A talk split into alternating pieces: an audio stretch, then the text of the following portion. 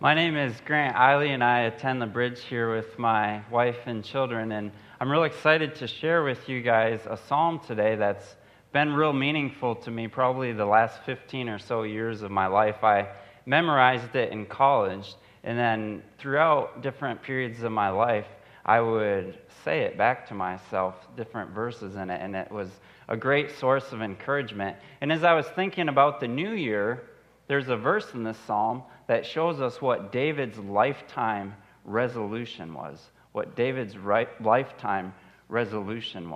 we'll get to that in a minute, but I want to tell you a story first. So my son, at my house, I'm normally the first one up in the morning. I wake up first, and my son Zion is the second one to wake up. And every morning he comes down the stairs and he says the exact same thing to me. He says, "Daddy, can you make me oatmeal?" He's a growing boy, and that's the first thing that's on his mind. After he has his oatmeal, he'll say, "Daddy, can you play with me?" or "Can we do this?" But he always says, "Daddy, can you make me oatmeal?" But something interesting happened this last week. He got some Christmas presents. And so the other morning, he came down, and he said, "Daddy, can you help me put the batteries in my remote control car?" And so he was doing that, and after a while I look at the clock, and it's getting later and later. I'm like, Zion, you want me to make you some oatmeal?" He's like, "No, Daddy, that's okay. I don't want to eat." And so the point is that he is a hungry, growing kid, but he was so focused on that one thing that nothing else mattered to him. And I think I've observed that as adults, we tend to focus on one thing above all else. And that's why Jesus said, "Seek first the kingdom of God," because he knows that if we make it second, it's not going to happen, or it's going to not be that important. And so if you could pull up Psalm 27, verse 4 on the slide, David had a lifetime resolution. He had a lifetime resolution. He said, "One thing have I asked of the Lord. One thing have I asked of the Lord. That will I seek after. One thing have I asked of the Lord. That will I seek after." So he was single-minded, one thing. But he had a neat way, a very interesting way of fleshing this out, because David didn't have like an easy life where he could just sit in an office someplace and just like read the Bible all day and be separate and distant from the trials of life. So it's really interesting if you look at David's life in 1 and 2 Samuel and 1 and 2 Chronicles in the Psalms, how he fleshed out making God his number one priority. So I want to start with verses 1 through 3, if you could pull up verses 1 through 3. So David wrote Psalm 27, and let's look at verses 1 through 3. "The Lord is my light and my salvation. Whom shall I fear? The Lord is the stronghold of my life. Of whom shall I be afraid? When evildoers came against me to eat up my flesh, my adversaries and foes, it is they who stumbled and fell. Though an army encamp against me, my heart will not fear. Though war arise against me, yet I will be confident." Yet I will be confident. So David intentionally chose to make God his stronghold. He says in this verse, in verse 1, "The Lord is my light and my salvation. The Lord is the stronghold of my life." And David is actually, as we'll see later in the psalm, David is actually talking to himself. So I think like that he's in a situation that's scary or causes him anxiety, and he is talking to himself. He's saying, "The Lord is my light and my salvation. Whom shall I fear? The Lord is the stronghold of my life. Of whom shall I be afraid?" But the result here of him making God his stronghold, he realizes, is fearlessness. If you make God your stronghold, you will be fearless. It results in fearlessness. I'll read you the Net Bible's translation of Psalm 27:1. "The Lord is my light and my salvation. I fear no one. The Lord protects my life. I am afraid of no one." So the result of making God your stronghold is that you become fearless, because I found that you can only focus on one thing at a time, one thing at a time. So I have a problem in my life. I have a good devotion in the morning normally, and I'm like all pumped up for the day. I'm like, oh yeah, God's awesome. Like this is like good. Like I have peace. And then I go into my day and life happens. And pretty soon I start like looking at this to-do list or like this problem or have this issue with a kid or work or this or that. And pretty soon I don't have peace anymore. What happened? Did God change? No. It says God is the same yesterday, today, and forever. What happened is I took my eyes off of the truths that I looked at in my time with God. And that's what David's doing in the psalm is he's reminding himself of God's character. Isaiah 26:3 says, "You keep him in perfect peace, whose mind is stayed on you." So it doesn't say that God keeps Christians in perfect peace. There's something that we have to do. There's something that we need to intentionally and proactively do every minute of every day. Isaiah 26:3, "You keep him or her in perfect peace, whose mind is stayed on you." So the Christian life, I believe once we are saved, we are positionally secure in Christ. So if you die, you're going to go to heaven if you believe in Christ. But that doesn't necessarily mean that you're going to live a fruitful Christian life, and it doesn't necessarily mean that you're going to look any different than other people. The way that you look like Christ is you intentionally think about the character of God, and you proactively think, and you get in the Word, and you pray, and as you get anxious or frustrated during the day, you remind yourself of different things about God. That's why I like memorizing verses, because you can only think about one thing at a time. So I'll give you an example. My daughter's 7, and a few years ago, she had a big dog jump up on her, and it pushed her back, and it really scared her a lot. And ever since then, she's been afraid of dogs, even little dogs. We live in the country, but we have different neighbors, and they'll walk by with little dogs, and she will be afraid of them. And so I've taught her, Brielle, I'm outside with you. I'm playing with you. I care about you. If I see a dog that looks dangerous or mean, I'll make sure that it doesn't hurt you. And what she'll do is she'll run and she'll like cling to me like where I can't even walk, like she clings to my leg. And so what I've taught her is, Brielle, if you see a big dog coming, I want you to walk up next to me and stand really close to me. And if it's a mean dog or comes and jumps up on us, I will pick you up and push it away. But I want you just to stand by me and trust me. And so the other day, my wife's parents, they have a sledding hill right behind their house. We were out sledding, and the neighbors have 2 big dogs, and they're actually pretty friendly dogs, but they're very big, and he let them out and came out with them, and they started running right at us. Right at us. And she looked really afraid. She saw the situation and she looked really afraid. But then she listened to me. She came and just stood right by me. She looked at the dog. She looked afraid. And then she looked up at me and she saw that I was looking at her and she was calm. And she just stood there and the guy called the dog back and it went away. But she didn't panic because when she looked at the dog, she was genuinely afraid. But when she stood next to me and looked up at me and saw that I was with her, she had peace.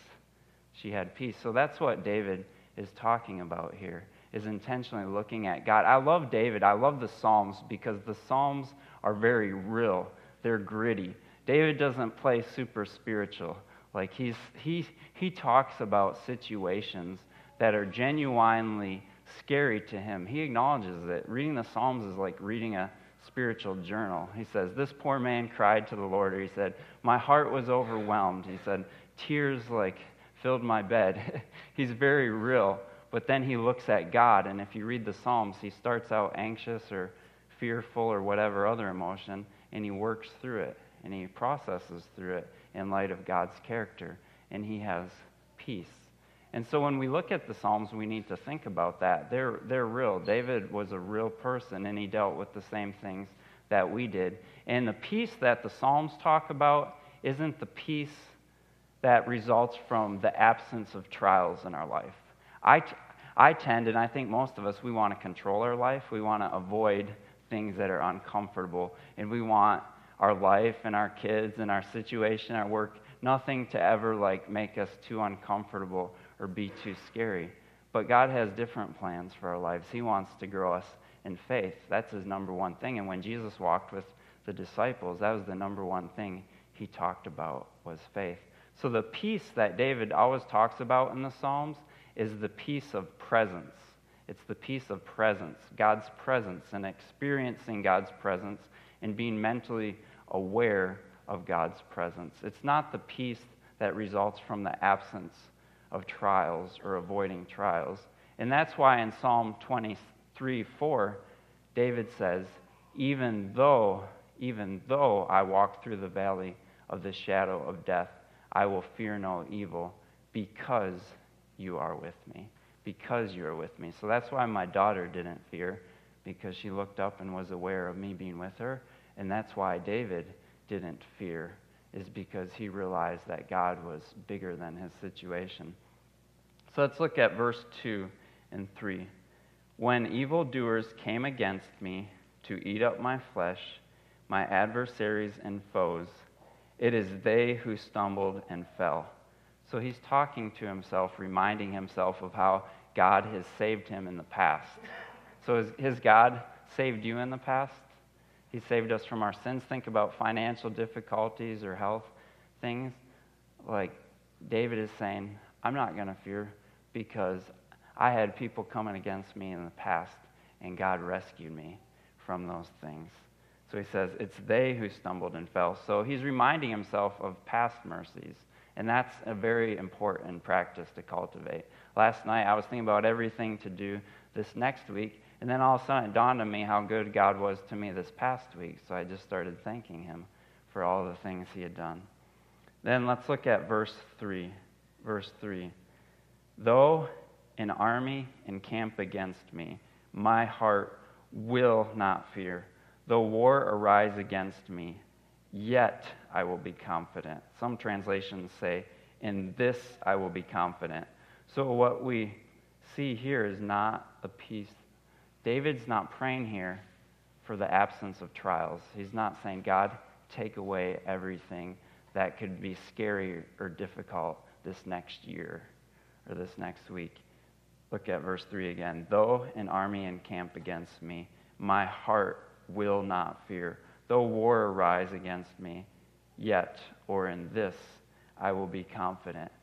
So he's just encouraged himself in God, and he's saying, it doesn't matter the situation. I can be confident in God. I don't have to fear.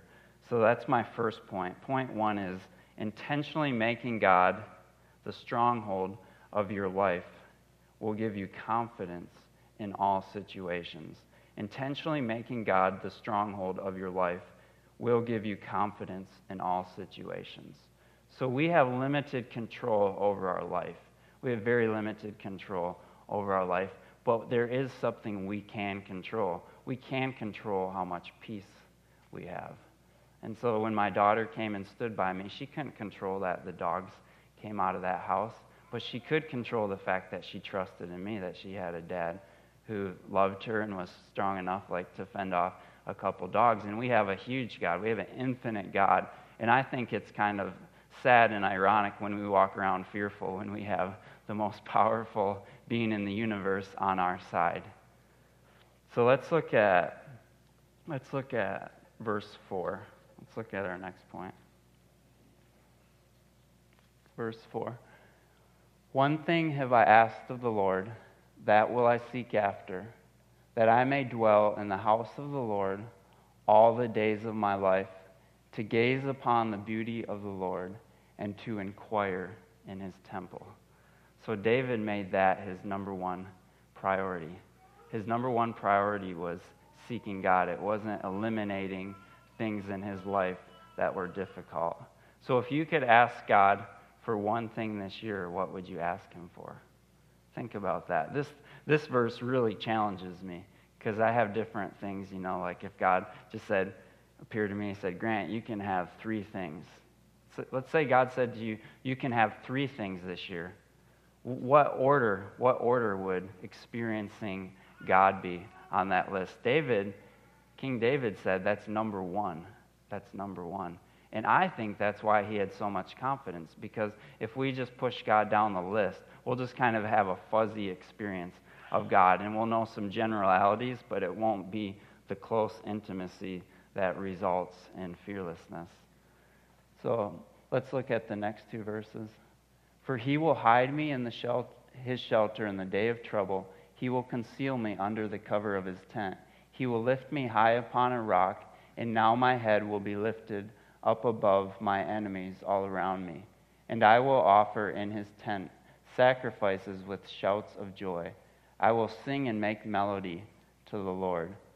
So the result of him seeking God is that he would have victory over his enemies. God does break through for us. And in verse 6 we see that he would offer sacrifices with shouts of joy, and he would sing and make melody to the Lord. So when we make God our refuge, the result is not only fearlessness, but like we get joy in God. Have you ever went away to a conference, and you just spent time soaking in God's presence, and you're like, yeah, God is awesome. It overflows.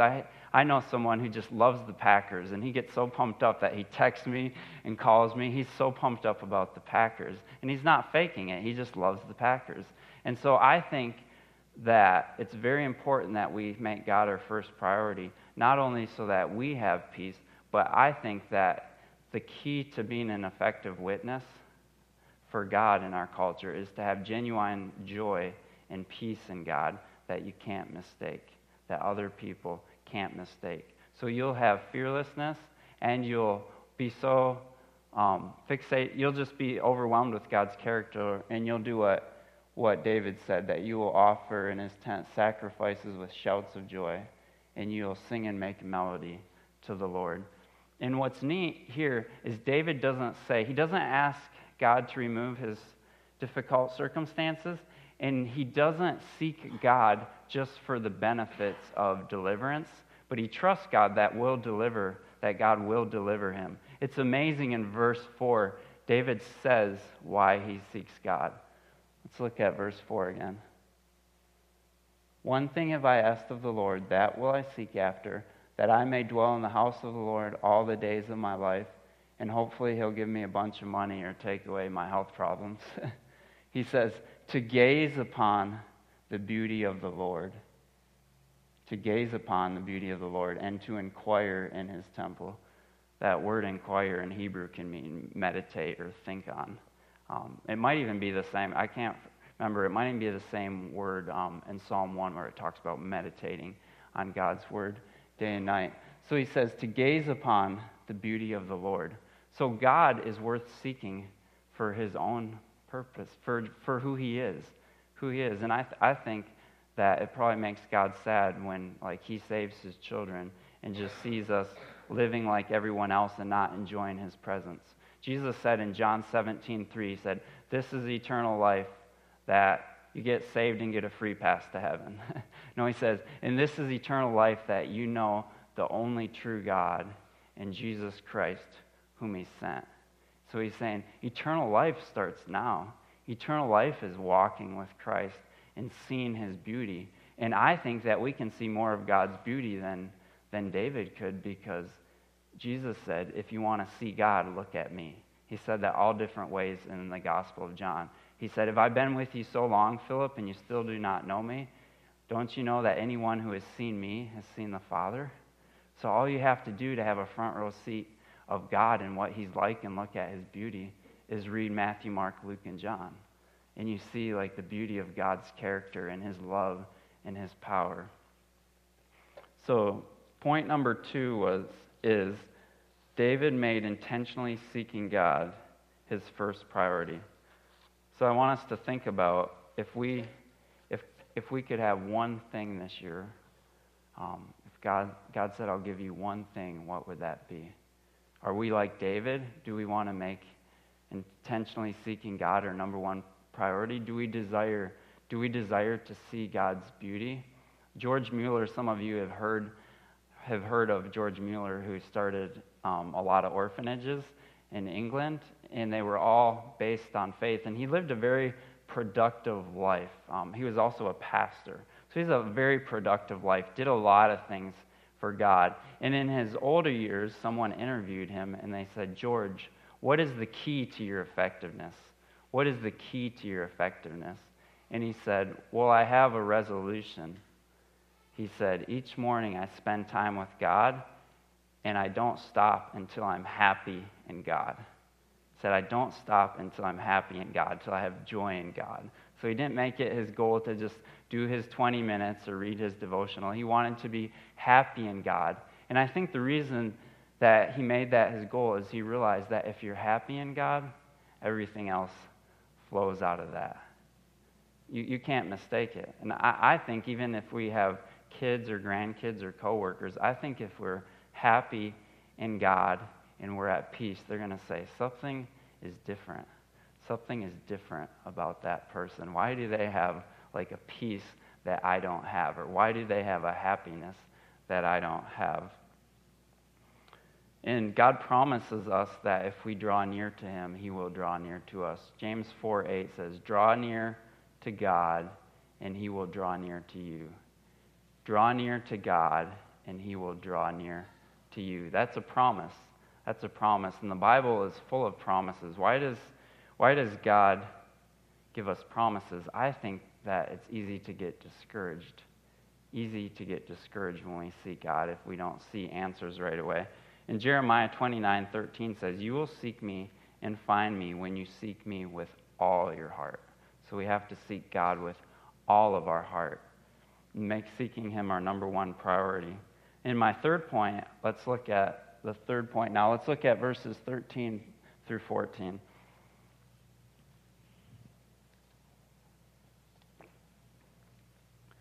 So it takes patience to pursue God.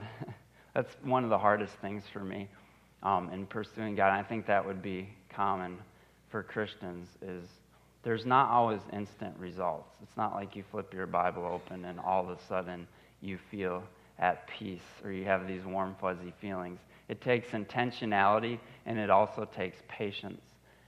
So verse 13 and 14, David says, I would have despaired unless I had believed that I would see the goodness of the Lord in the land of the living. So he's talking about this life. And he's saying, I would have despaired. I would have just been discouraged unless I had believed that I would see the goodness of the Lord this side of the grave, in the land of the living. So he thinks that he's actually going to see God's goodness. He's going to see God break through. And then let's look at verse 14, but I want to explain something. In English, I can use the word you. We don't have a word to differentiate. We don't have two words to say you singular and you plural. So if I said you, Willie, it would be the same word. Or if I said, how are you guys doing? We say you guys or you all to try to show that it's a group. But if I say, how are you doing? We don't have separate words. But Hebrew has a singular and a plural way of addressing people. So you can address one person or just or a group. And so verse 14 where he says your heart here, David it's singular, your, and he's talking to himself. So I used to think when I read verse 14 that David was talking to other people, but he's actually talking to himself because your is singular in Hebrew. So verse 14, wait for the Lord. And notice in verse 13 he said, I would have despaired unless I had believed. So he's talking about himself. Verse 14, wait for the Lord, be strong, and let your heart take courage. Wait for the Lord. So he says it to himself twice. Wait for the Lord, be strong, and let your heart take courage. Wait for the Lord. So he's telling himself two times because he knows that it's easy to give up in our pursuit of God. It's easy when we don't see results right away. But God wants us to know that he will reward us. I have a book I've been reading through called Waiting on God. It's by Andrew Murray. And it's a series of short devotionals. And each chapter is just two or three pages. And what he does is he takes one or two verses on waiting from a passage, and he just has a devotional on them. And as I've read through it, I've been like, wow, like God has a lot of good purposes in waiting. I never realized all the things that God does in our heart through waiting. But it does make sense because we don't give our kids everything they want right when they want it. We have good purposes for making them wait. And God has a lot of good purposes too. But Andrew Murray, he has a devotional on Psalm 27:14. And so I want to read you what he says. He says, "The one lesson our text teaches us is this, that when we set ourselves to wait on God, we ought beforehand to resolve that it will be with the most confident expectation of God's meeting and blessing us. We ought to make up our minds to this, that nothing was ever so sure as that waiting on God will bring us untold and unexpected blessing. We are so accustomed to judge the work of God in us by what we feel, that the great probability is that when we begin to cultivate, when you begin to practice waiting on Him, we will be discouraged because we do not find any special blessing in it. The message comes to us above everything: when you wait on God, do so in the spirit of abounding hopefulness. It is God in His glory, in His power, in His love, longing to bless you, that you are waiting on." So he's saying, remember that you're waiting on God. Remember that you're waiting on God. You're waiting for someone amazing. We wait on things that we're really looking forward to because they're worth waiting. And so he's saying God is worth waiting for. And he also says you're waiting on God in His love. God loves us. So just like if we don't answer or we don't give our kids what they want right away, it doesn't mean that we don't love them. It just means that we have a good purpose for making them wait. So he's saying, don't give up. Don't give up. God's going to come through. I want to read Hebrews 11:6. This verse really challenges me. "And without faith, it is impossible to please God. For whoever would draw near to God must believe that He exists." So I think most all of us here believe that God exists, or we probably wouldn't waste our time coming to church. "For whoever would draw near to God must believe that God exists, and that He rewards those who seek Him." And that He rewards those who seek Him. So do you believe that God will reward you if you diligently seek Him? I think that what sets people apart, Christians apart, who consistently spend time with God, and Christians who don't make it a practice of their life, is two things. I think that Christians who do consistently spend time with God and nurture that relationship, I think that they have a faith that God is beautiful and that He's worth seeking, like David. David said, "One thing have I asked, that I may see your beauty." So I think that David, he was king, like he had everything a man could want. He'd experienced a lot, but he still thought that God was supreme to everything else. So the first thing is, if we really believe that God is beautiful and He's better than anything else, we will seek Him. And I think some of us, we can get pumped up about God. We can be like, yeah, He is amazing. But I think we fall off on the second thing that characterizes people who consistently pursue God, is that we're not willing to wait. We're not willing to wait.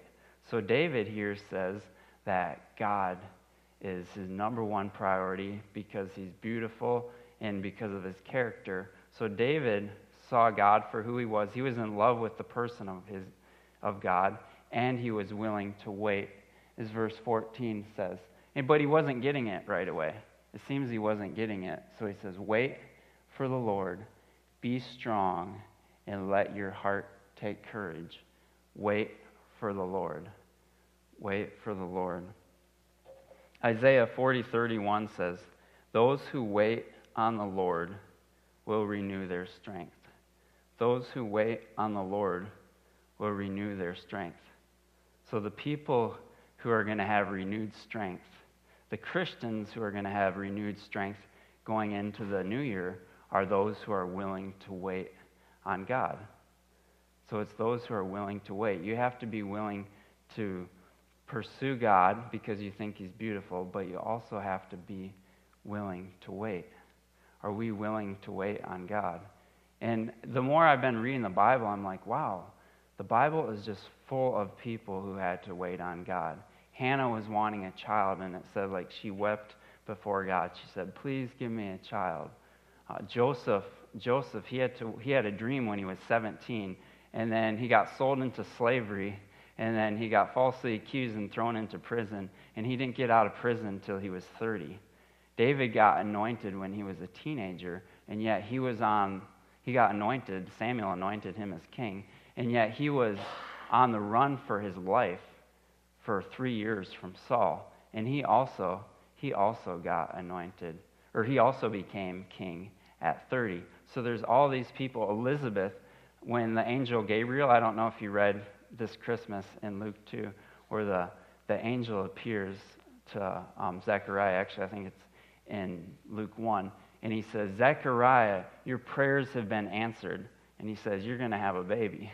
And he didn't believe God, and so God was upset and made him like not be able to speak. So he said, your prayers have been answered. That seems kind of crazy to me. I think that what he's talking about is that Zechariah and Elizabeth were praying for a baby. But God, for some reason, thought it would be good to wait till after she went through menopause. So he's like, okay, I'm going to answer your prayers, but you're going to have to wait a long time. And so God will make us wait, but that doesn't mean that he's not going to answer. We have to not give up. That's why Jesus told the parable of the persistent widow. He said, I'm telling this, Luke records, he told this to show that we should pray and not give up. And David knew that, so he said in verse 14, let's read it one more time. Wait for the Lord, be strong, and let your heart take courage. Wait for the Lord. So let us wait for the Lord in this new year. Let us do two things.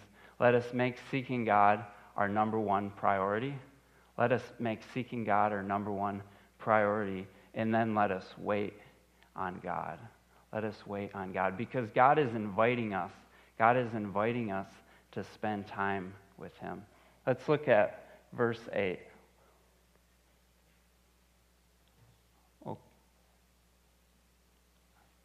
So right here, it's God talking.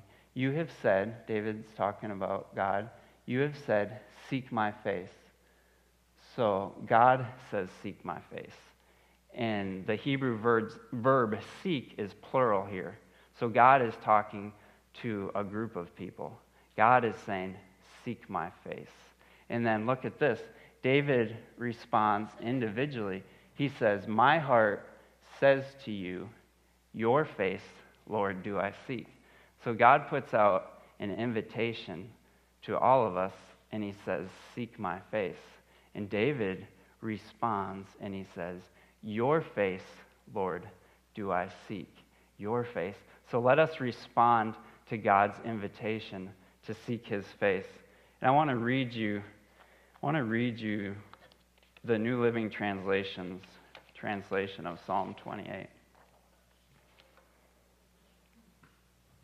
Psalm 27, 8. My heart has heard you say, come and talk with me. And my heart responds, Lord, I am coming. My heart has heard you say, come and talk with me. And my heart responds, Lord, I am coming. Isn't that amazing? He says, my heart responds, Lord, I am coming. God desires to be with us. I was recently joined the military as a chaplain, and I just do the reserves on the weekend. And so I was at Camp Douglas yesterday, and I got home, and I just knew my kids were going to be excited to see me last night. I got home, and sure enough, they were excited. They came running, and they're like, Daddy, Daddy. And I was like so excited to see them. The second part of the drive from Tomah, I was excited to see my kids. And I think God's that way. Like, he wants to spend time with us. He saved us not just for heaven, but he saved us so that we could experience his goodness. And he invites us. He invites us to enjoy his presence. So let us seek God just out of sheer delight for who he is and say, God, your face I want to seek. I want to enjoy you. So let us close in prayer, and I'd ask everyone who's going to serve this morning to come forward.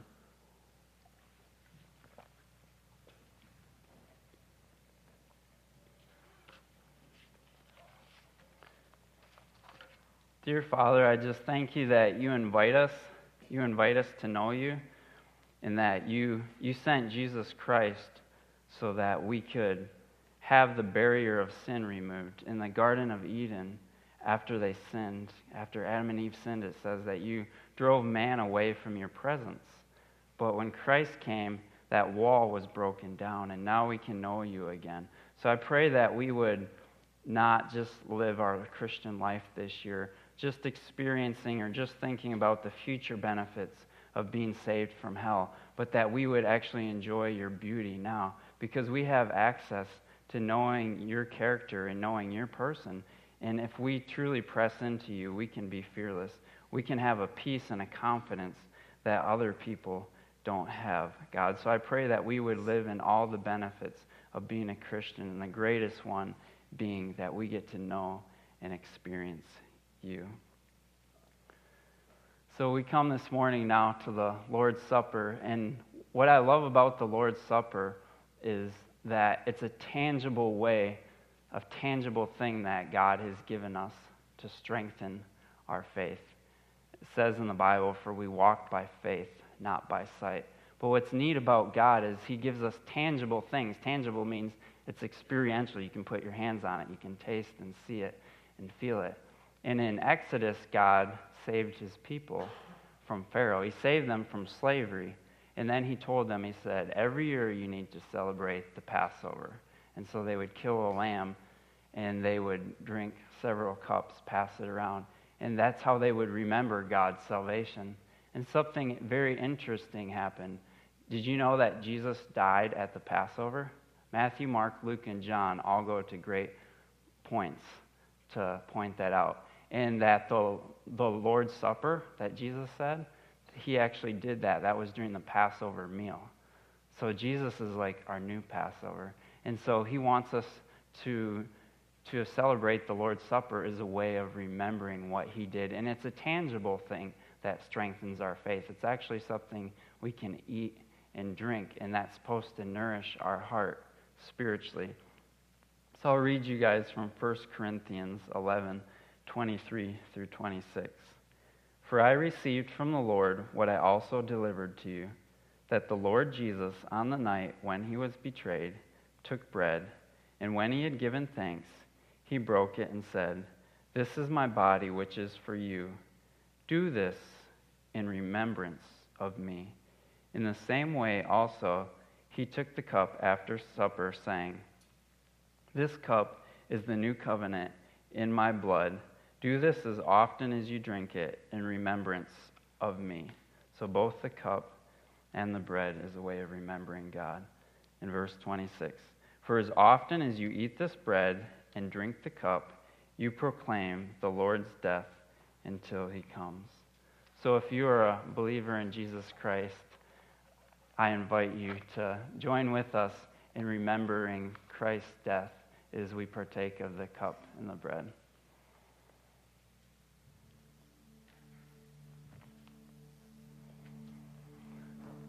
Thank you for braving the snow this morning and coming out and worshiping with us. Let's make seeking God our number one priority this year. Starting a Bible reading plan is a good way of doing that.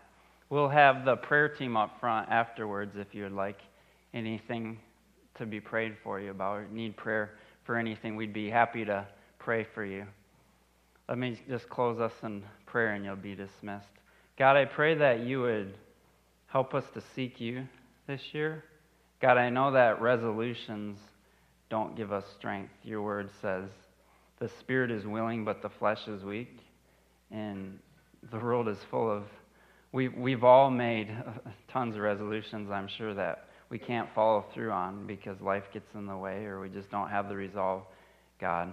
But I pray that you would help us to make you our number one priority this year, because even though resolutions don't give us strength, they do give us purpose. So I pray that you would help us to make seeking you our number one priority this year and just be consistent. And if we fall down, I pray that we would fall forward and just get up again and try to pursue you so that we can have the peace in all situations that David experienced. In Jesus' name I pray. Amen. Thank you guys. You're dismissed.